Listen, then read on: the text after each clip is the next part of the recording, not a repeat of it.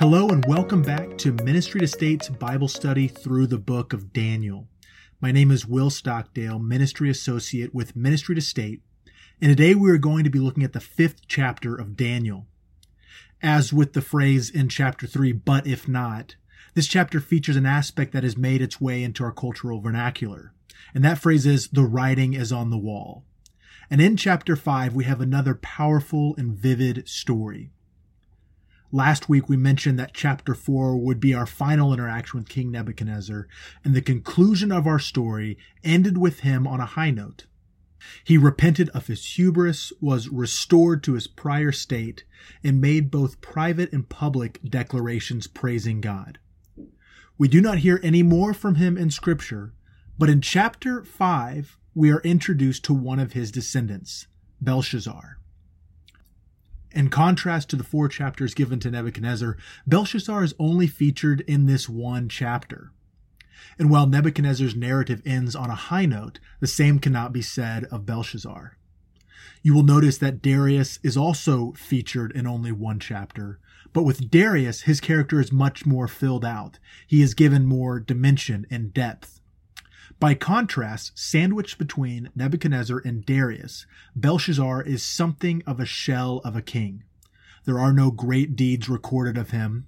We only see him throwing a lavish party, and clearly negligent of his duties as king. We will continue to break this story down into parts, so let's begin with part 1. Daniel 5 1 through 4. The story begins with the introduction of the new king of Babylon. King Belshazzar was the son of Nabonidus, who succeeded Nebuchadnezzar. In contrast to his predecessor, we are told of no great deeds accomplished by him. There is no retelling of him defeating foes, sacking cities, or even erecting monuments. Rather, what we witness in Belshazzar is a person who is little more than a bacchanalian partygoer. Consider the way Nebuchadnezzar was introduced in chapter 1. Quote, in the third year of the reign of Jehoiakim, king of Judah, Nebuchadnezzar, king of Babylon, came to Jerusalem and besieged it. End quote. Or the introduction of Darius in the following chapter. Quote, it pleased Darius to set over the kingdom 120 satraps to be throughout the whole kingdom. End quote. While not all their deeds were pleasing to God, they are a striking contrast to Belshazzar. We are told that he held a large feast for 1,000 of his lords. We can assume that the total number of those present was significantly larger than that because we know that his wives and concubines were there as well. While it's clear that Nebuchadnezzar liked to party, it wasn't his pouring libations that set off the crisis of this story. In chapter 2, Belshazzar ordered for the vessels of gold and silver that Nebuchadnezzar had taken from Jerusalem to be brought into the feast and used in that den of decadence. Now, these are not simply royal goblets. These were holy items that had been set apart to be solely used for the worship of God of Israel in the temple. To connect this action with the description of Belshazzar, one scholar writes, quote, Belshazzar's only contribution was to profane those sacred and precious vessels from the Lord's house by using them for a feast at which he praised his own gods, gods made out of gold, silver, bronze, iron, wood, and stone. End quote. Belshazzar's orders and actions amount to nothing less than sacrilege and desecration and it appears that he knew what he was doing. This sets off the action that occurs in part 2, Daniel 5 5 through 12. We read that, quote, immediately the fingers of a human hand appeared and wrote on the plaster of the king's palace, end quote. Immediately Belshazzar was terrified. In verse 6, we read that his color changed, his thoughts frightened him, his limbs were weak, and his knees knocked. In this state of desperation, he called for the usual suspects to be brought in to interpret the dream. And when they were unable to fulfill the command, his mom stepped in. While such an action would not be perceived as utterly humiliating in our context, for Belshazzar to be shown up by his mom in front of a thousand lords as well as his wives and concubines would have been supremely embarrassing for him. This individual who was supposed to be running a kingdom did not even know where to look for help. In describing Daniel, the queen mother said that he had the ability to interpret dreams, explain riddles, and solve problems. There is something of a play on words here. Scripture describes Belshazzar's knees as going weak. The actual phrase is something along the lines of the knots of his bowels were loosened. That is, the king was so frightened by the appearance of the hand that he appears to have wet himself. Additionally, the Queen Mother describes Daniel as being able to loosen knots or solve problems. When you read the story with this pun, it adds a level of humor and comedy.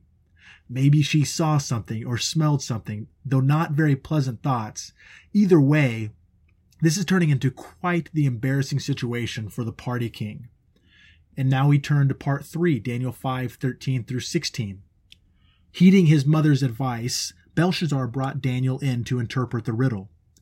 The way the king addressed Daniel tells us something further about this king. In verses 11 and 12, the queen mother described Daniel in glowing terms. This description appears to give the king confidence to bring Daniel before him. But once Daniel arrived, the king felt the need to, in his mind, I suppose, knock Daniel down a few rungs.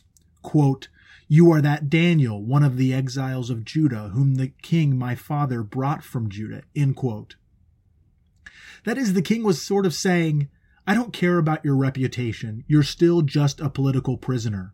And if it wasn't for my dad, you wouldn't even be a famous prisoner.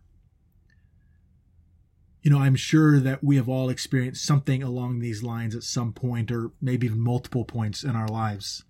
At one minute, we are loved and valued for the things that we can bring to the table our looks, business acumen, intelligence, humor, friendliness, athletic ability, whatever it is. We might be valued for that thing one moment, only to be considered inadequate in it the next. In Daniel, we witness the importance of remembering from where we ought to seek approval. And the question is, from where do we hope to hear the words, Well done, my good and faithful servant? He went on to tell Daniel that he had heard that he was able to, quote, solve riddles. That is, once again, loosen knots. And according to Lucas, quote, when Belshazzar repeats this to Daniel's face, the irony turns to comedy, end quote. Daniel's response reminds us that his identity and value was not in being a famous wise man, but was found in being a member of the people of Israel. And we see this in part 4, Daniel 5 17 through 28. In this section, Daniel delivers a word to the king and interprets the meaning of the hand and the writing on the wall. Based on the dates we have for the sacking of Jerusalem, Nebuchadnezzar's reign, and the defeat of Babylon by Persia, it is thought that Daniel was around 80 years old in this story. He'd been around. He had seen much, and he was not impressed by this kid king. Right off the bat, he rejected the gifts offered him for completing his duty. There are potentially a number of reasons for this. Three given by one scholar are, quote, first, he does not want to be under obligation to Belshazzar. Second, he does not want the interpretation to appear connected with personal profit. Third, Daniel uses God's gifts for God's glory rather than for personal advantage. Upon renouncing the gifts, he, apparently unimpressed, read and interpreted the inscription. An observation made by scholars is that chapters 4 and 5 are meant to be mirror opposites of one another. Both involve the humbling of a king, but in one instance the king repents, and in the other the king does not. Furthermore, we get the sense of this mirroring through the fact that Daniel retells the story of Nebuchadnezzar's humiliation and restoration.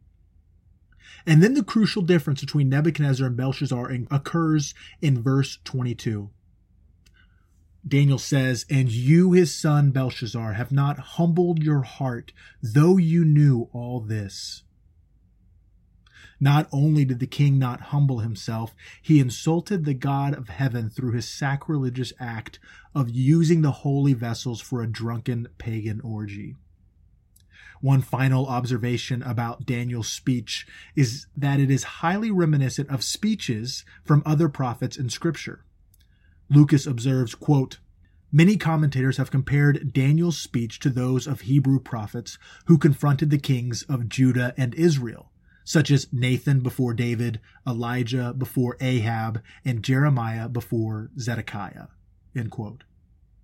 And now we'll take a look at the words inscribed upon the wall. Verse 24 of your Bibles tells us the words were Mene, Mene, Tekel, and Parsin. Each of these words is a play on another word, and there have been different suggestions made by different scholars as to which words those are. But rather than wade into that debate, we will look at the interpretation Daniel offers. So he told Belshazzar that Mene, a reference to counting or numbering, meant that God had numbered the days of Belshazzar. Tekel, a reference to the Hebrew verb root that means to weigh, meant that Belshazzar had been weighed and found wanting, and Parsin, a double meaning referring to the kingdom being broken in half and its being given to the Medes and the Persian, that his kingdom would be divided. With that, we turn to the final three verses in part five, Daniel 5 29 through 31. Belshazzar's response to Daniel is anything if not puzzling. The king had just been told that his empire would soon end, that he is a poor excuse for a king, and that his conquerors would be one of the greatest and mightiest empires in world history. And yet, he gave Daniel the very gifts he said he didn't want. Perhaps this response adds to the image we have of Belshazzar. He was a foolish, tone deaf king, and as these gifts were being showered on Daniel, I can only imagine that he was nearly flummoxed rolling his eyes at the absurdity and asking himself, Did he hear anything I just said? Belshazzar was deaf not only to Daniel, but to the warnings God had given him through his ancestor Nebuchadnezzar. In conclusion, in Daniel 5, we're introduced to a shallow, hollow king. His actions were sacrilegious and wildly irreverent. In response to these actions, Daniel spoke truthfully and warned a worthless king of the devastation about to befall him. Daniel was able to speak truthfully because his hope was in the perfect king who would one day come to earth and restore his people. And maybe there's something of a warning for us today in the way Belshazzar treated the sacred. None of us are likely to go out and use communion cups and serving plates for the purposes similar to those of Belshazzar. But how do we approach the things that God has given us? When we read scripture, do we treat it like any other book, or do we read it as the very words of God spoken to his people throughout history and to us today? When we speak about other people, do we do so at their expense, or do we remember that they are the image of God? Or what about creation?